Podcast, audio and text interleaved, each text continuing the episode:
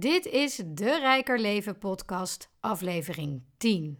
Ik ben Mijke van Zandvoort. Mijn missie is om ervoor te zorgen dat jij een fijne relatie hebt met geld.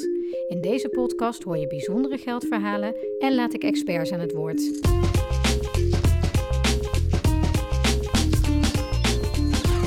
Welkom bij de tiende aflevering van de Rijker Leven podcast. Vandaag een solo aflevering waarin ik je alles ga vertellen over FIRE. En uh, ik ga je daarnaast wat tips geven voor leuke blogs en podcasts waarin uh, je meer kan leren over dit onderwerp. Wat is FIRE? FIRE is een uh, Engelse term en die staat voor Financial Independence and Retiring Early. Dus financiële onafhankelijkheid en vervroegd met pensioen gaan. Misschien denk jij, nou, ik heb een superleuke baan, ik wil nog lang niet met pensioen. Maar misschien denk je ook wel, goh, hoe zou het zijn als ik niet meer hoef te werken voor mijn geld en uh, ik op jonge leeftijd al kan rentenieren. Dat klinkt als een onhaalbare zaak. Toch zijn er best veel mensen die dit aan het bereiken zijn of uh, al bereikt hebben. Uh, ik volg al jaren een aantal uh, blogs en podcasts van mensen die hiermee bezig zijn. En die wil ik graag vandaag met jullie delen. De eerste die ik tegenkwam uh, was Mr. Money Mustache. Hij heeft een hele leuke blog. Um, die heet ook Mr. mrmoneymustache.com. Uh, waarin hij je alles vertelt over hoe hij op 30-jarige leeftijd, in uh, 2005 was het toen, um, financieel onafhankelijk werd. Dus hij hoefde vanaf dat moment niet meer te werken voor zijn geld.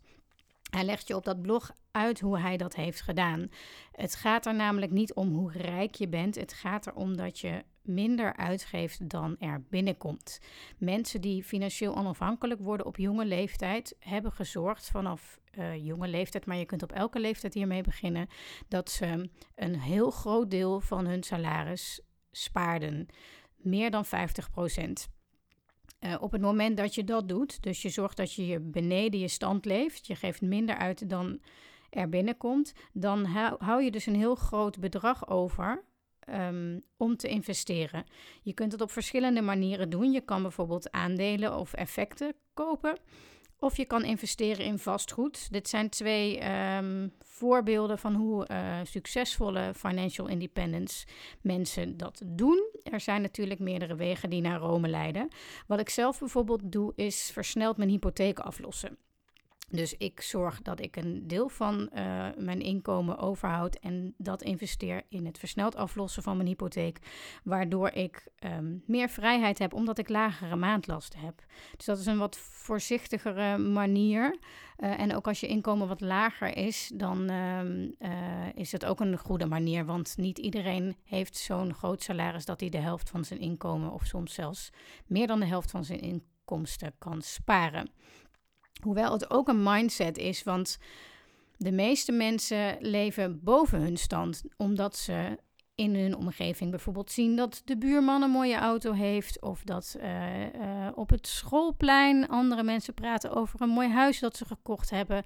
Uh, mensen zijn nou eenmaal heel erg beïnvloedbaar door hun omgeving. Dus wat je ook ziet bij de mensen van de FIRE-beweging is dat ze gewoon heel erg eigenwijs op hun eigen manier zorgen dat ze hun financiële uh, zaken onder controle hebben.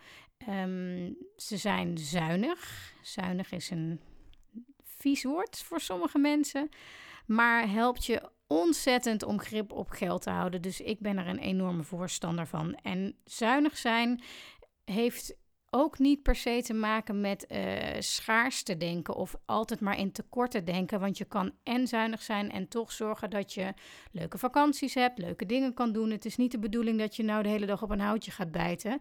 Maar als je bewuste keuzes maakt of soms uh, je behoeftebevrediging uitstelt door eerst te sparen voor iets wat je nodig hebt in plaats van het meteen willen te hebben, uh, dan kan je uh, op de lange termijn zo ongelooflijk veel besparen, um, uh, waardoor je gewoon echt een vrijer leven krijgt. Dus mijn eerste tip is de blog van Mr. Money Mustache. Um, kijk er eens op, hij schrijft heel leuk en hij geeft je bovendien heel erg veel informatie. De tweede blog die ik je graag wil um, tippen, blog en trouwens ook een podcast, is Afford Anything van Paula Pent. Zij had op jonge leeftijd een prima baan, maar dacht: ik wil niet in deze red race blijven leven. Ze, ze, spaarde uh, alsof haar leven ervan afhing. Uh, tot ze 25.000 dollar had gespaard en ging vervolgens op wereldreis en dacht daarna: ik wil zo'n leven kunnen blijven leven.